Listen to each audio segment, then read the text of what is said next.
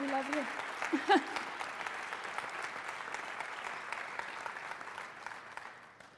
uh, at this time, if you have not done so already, families, you're welcome to take your kids to Kids Connection while uh, Pastor Johnny enters in. Well, Pastor Johnny composes himself. I don't have a music stand, and I think it's going to be all right, you guys. I think together we're going to figure this out. I also never, I was so nervous, I never turned my Bible to the right place. It's a mess today. All right. Um, if you're visiting, I'm sorry. Um, this, is ter- this, is a terrible Sunday for that. It really is. Um, so, um, Pastor Gary um, is, is always uh, picking on me. And I know you guys know Pastor Gary and you love, and he's such a loving guy, right? He's such a gentle hearted man. Uh, it's hard to imagine him picking on me, but he does. He picks on me. Uh, and one of the things he picks on me about is that I use stories of my children's adoptions as sermon illustrations a lot. Uh, I think he has pointed out to me that it is my go to thing to talk about in sermons. Uh, and it's funny because this week, as I prepared for this message, uh, I, I, went through, I keep all my sermons in a folder on my computer, and I was going through and I was looking at past messages.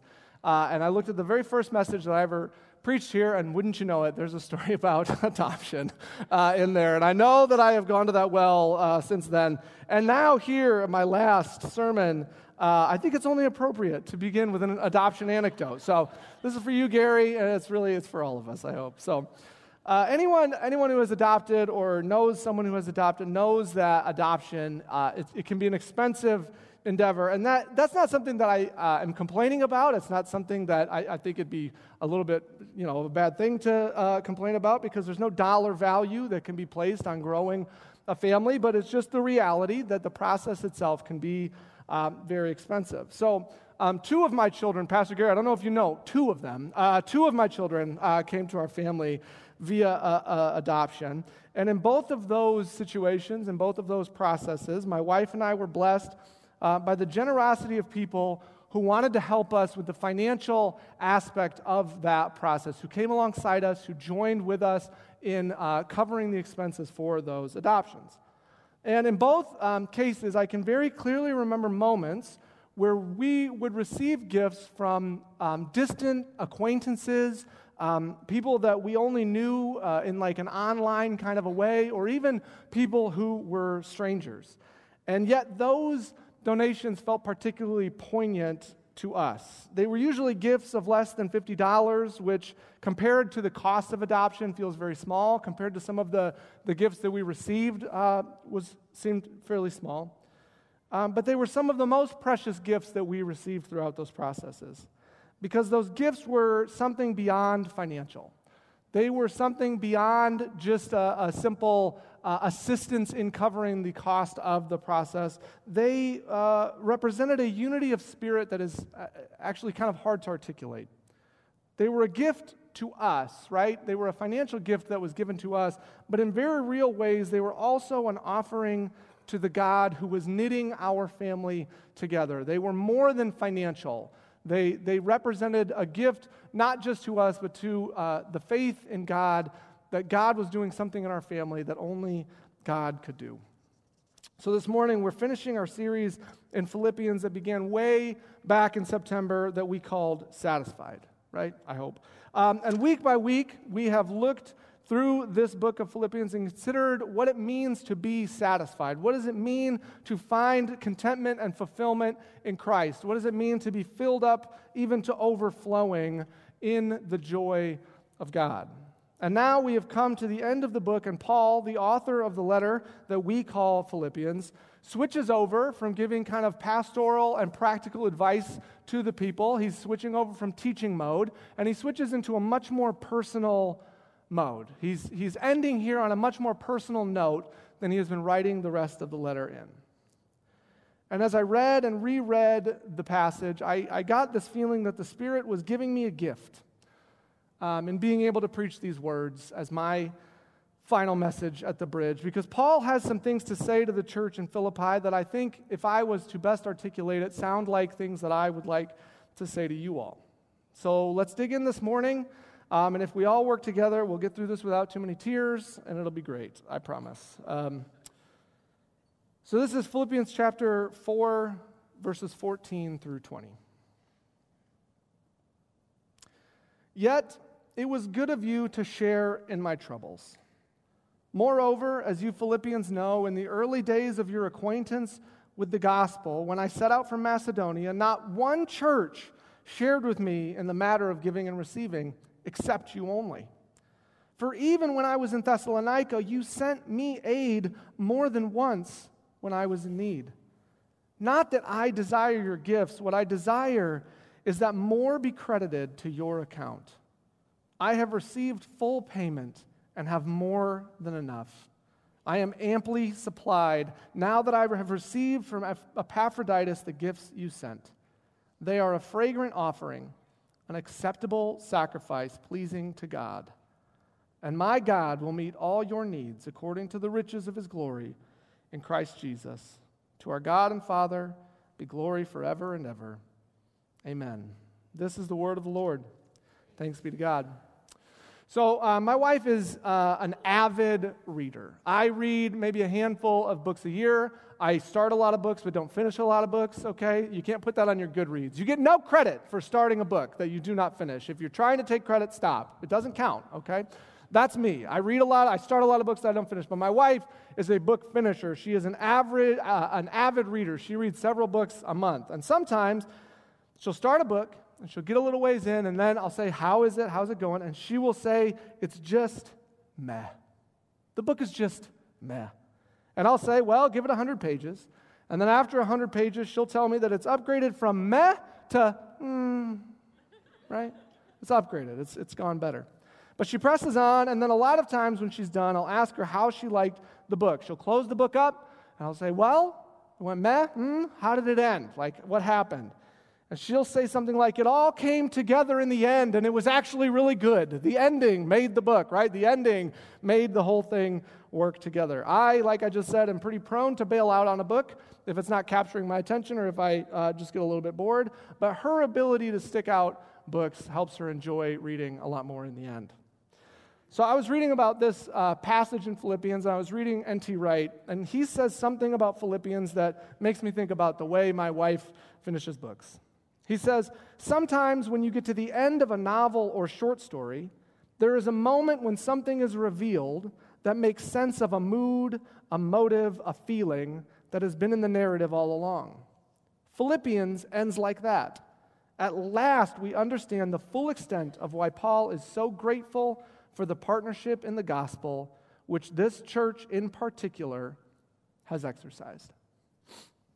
So sometimes when Paul sat down to write a letter to a church, it's because there were big issues that needed to be addressed. There were things going on in that church that were uh, not proper for the people of God to be involved in. If you go read the book of First Corinthians, you'll see this is like the, the general idea is these people are messing up all over the place. And Paul is bringing his pastoral tone and he's saying, you got to get this stuff straightened up. And in those letters, Paul's tone can be a little bit harsh.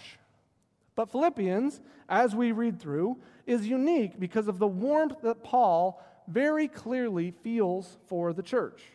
When he thinks about them, he gets warm fuzzies instead of a stress rash, okay? These people have supported him, they have been with him, and he loves them very much. And that's not to say they're perfect or that they never experience problems, right? Every church goes through difficult moments.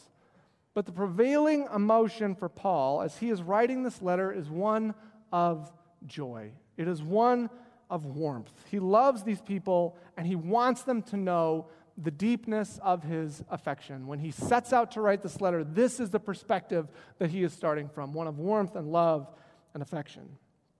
And one of the reasons for his love of the church in Philippi is that they have taken care of him. Throughout his journeys, throughout every place that he's gone, this church has been a constant in his life, offering him and providing him care. Even when he was away to plant new churches, they continued to send him support. He tells them that they were the only church to support him in that way, the only church to continue to send support to him after he had left to go on his mission.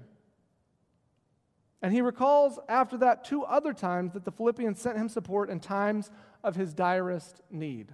When Paul found himself in trouble, he found himself in a bad situation, the church was there. That's actually his response. This letter that he's writing is because they have just sent him a gift because they found out he was in prison, right? This is what they do. They are meeting his needs. When he is uh, in trouble, they are there. And Paul is clear that while the money was appreciated, we always appreciate the money, right? While the money was appreciated, the dollar amount is completely unimportant compared to what the gifts meant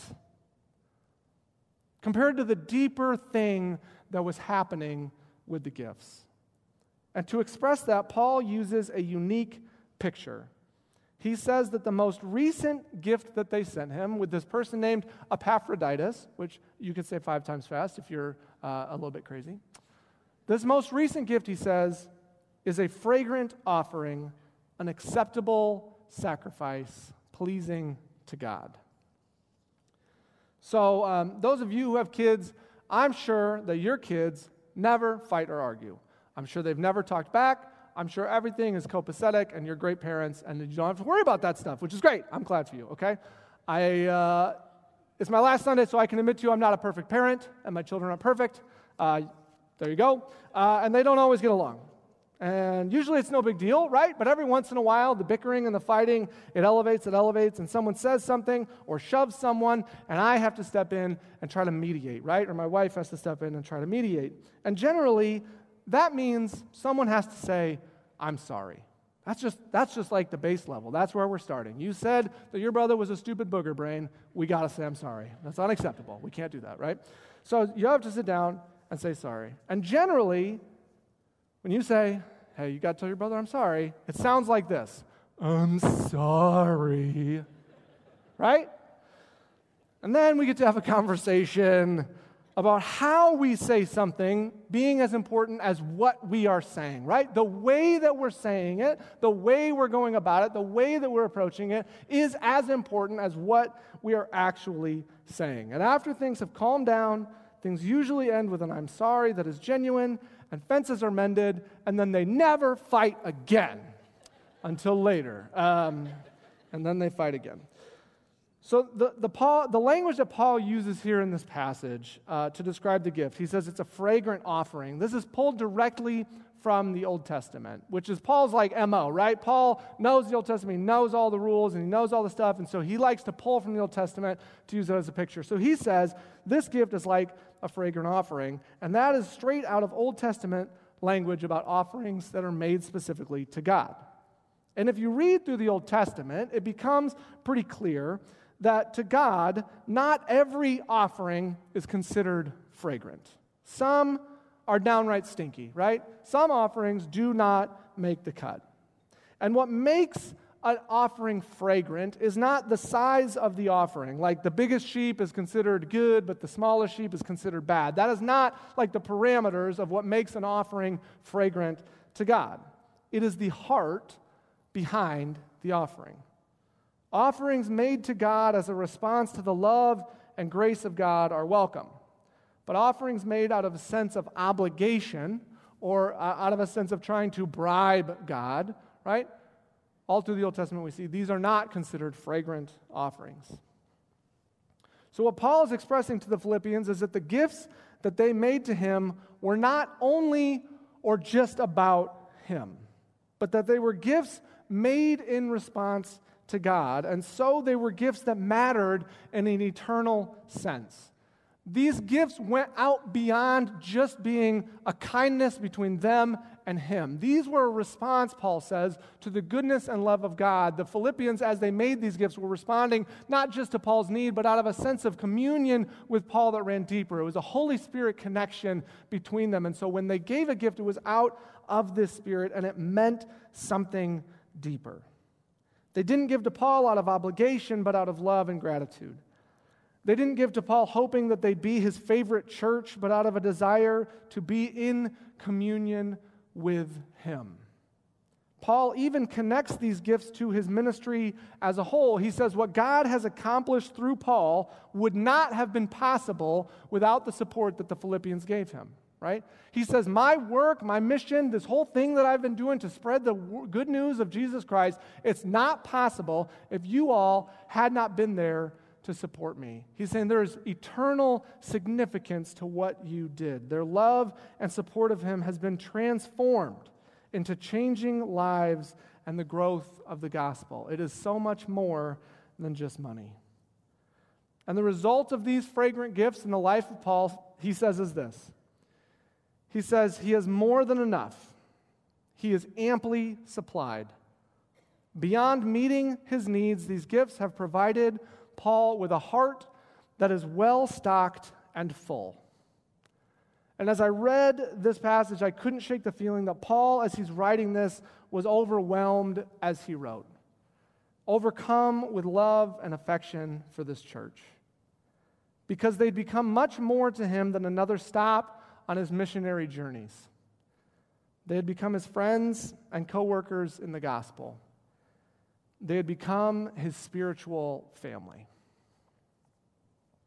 So, in light of all that, all the gifts that they've given him, Paul offers them a blessing in return. He tells them that just as they met his needs, God will meet theirs. Now, if we've been paying attention throughout this book, we know that God meeting their needs doesn't mean everything is going to go great all the time, right? They would not have understood Paul saying, My God will meet your needs, as saying everything is going to be like hunky dory, easy for you. Paul's literally writing from prison. Don't trust a man writing from prison telling you that everything is going to be easy peasy, lemon squeezy, right? That dude's a liar. Paul never says that, though. He says, When God meets your needs, something deeper happens within you, something, something beyond our physical needs and beyond our material needs is met. So when Paul says this, he's talking to them at a deep spiritual level. He's saying, My God will meet your needs. No matter what happens, no matter where they go, no matter the circumstances they find themselves in, God will be there with them, holding them up and carrying them through. This is the blessing he leaves them with. This is what he says God will do for them because of what they have done for God. Maybe they thought they were doing it for Paul, but Paul says, No, no, no. This is way bigger than me. You've done this for God. So, Paul is weird because not everybody liked Paul, right?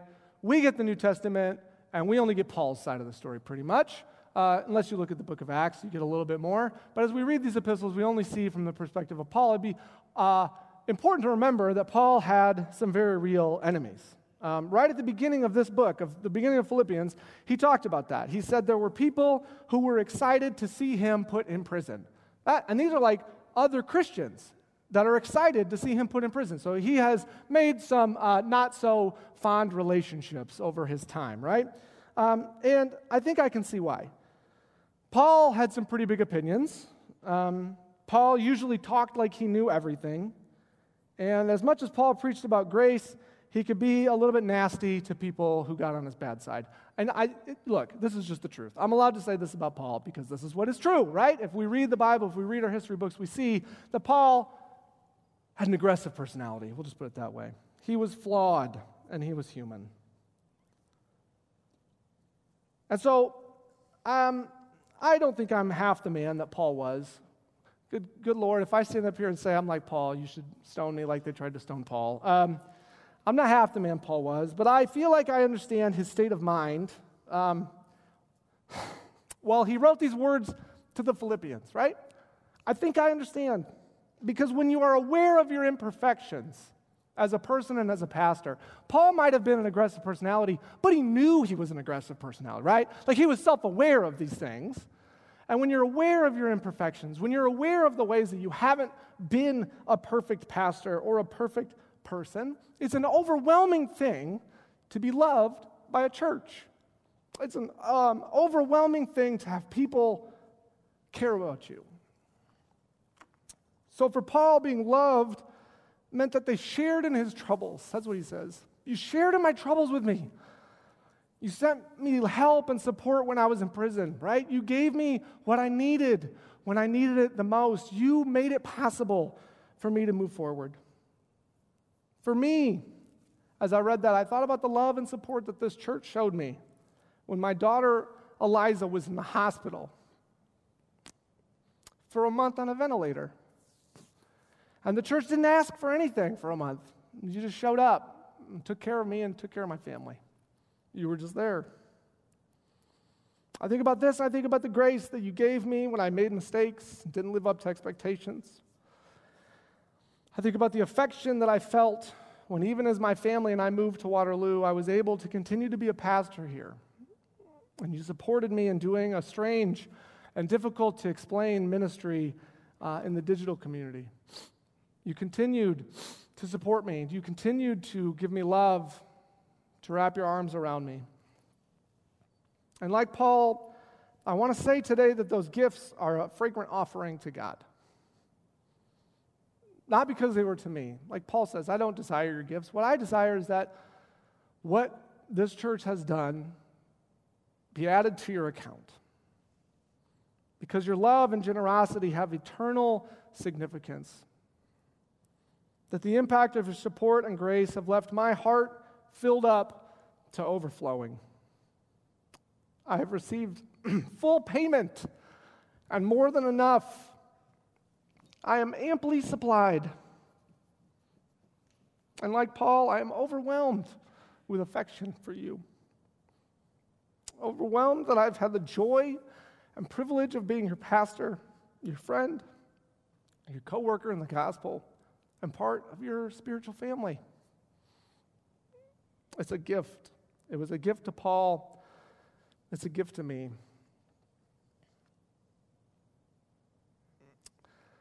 I think, I think doing communion every week is fitting. And I think it's particularly fitting, in my mind, to be able to share um, in this meal with you all one last time together today. I don't want to make this about me. The table's not about me. The table's about the sacrifice that Jesus made on behalf of us and on behalf of the world.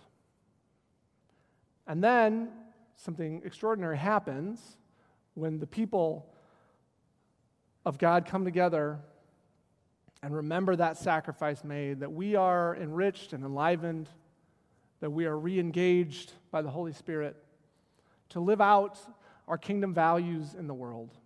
And so, as Suzanne said, right, that's what we have been about together for five and a half years. And so I want us to be reminded today that as the people of God, we care for each other.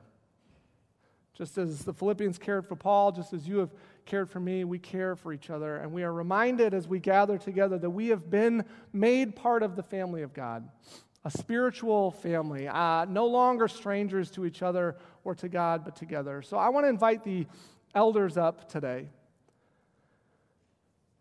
to distribute the elements. You're not distributing, people are coming forward. I have to use non confusing language. Um, if you have uh, gluten sensitivity, this is your line right here. Uh, there's a little tray just for you. If you have a hard time standing up and coming forward to receive communion, you just stay where you are. Uh, maybe raise your hand, and Tammy is going to take care of you. She's got those plates over there. But this morning, um, as we gather together up here at the front, as we move forward to receive this uh, bread and this juice, as we do so in remembrance of the, the sacrifice Christ made for us, I pray that we would also do so with the belief that something is happening within us as individuals and within us as a community that, that fills us up in a new way to go out and spread the love of God in the world with each other and with our neighbors. So on the night he was betrayed, Jesus was sitting with his disciples and they were having a meal. And uh, he picked up the bread. It was real bread. This is not. Um, and he broke it. And they didn't know what was going on. I love, I love the story, and I've said this so many times to you. I love the story because the disciples are so dumb. They didn't know what was going on. And he broke the bread, and he said, This is my body, which is broken for you. Whenever you eat this together, do it in remembrance of me. And then it says he took the cup and he got it ready and he held it up and he said, This is my blood, which is shed for you for the forgiveness of sins. And they were so confused, but they ate it and they drank it. And so this morning, if you're a little confused about something, you're just like them. That's okay. If you don't have all the answers, if you don't know what's going to happen next in your life, if, you don't even know what you believe anymore, I think it's okay. Come forward, join the people of God, and do this in remembrance of the sacrifice that Christ has made for us.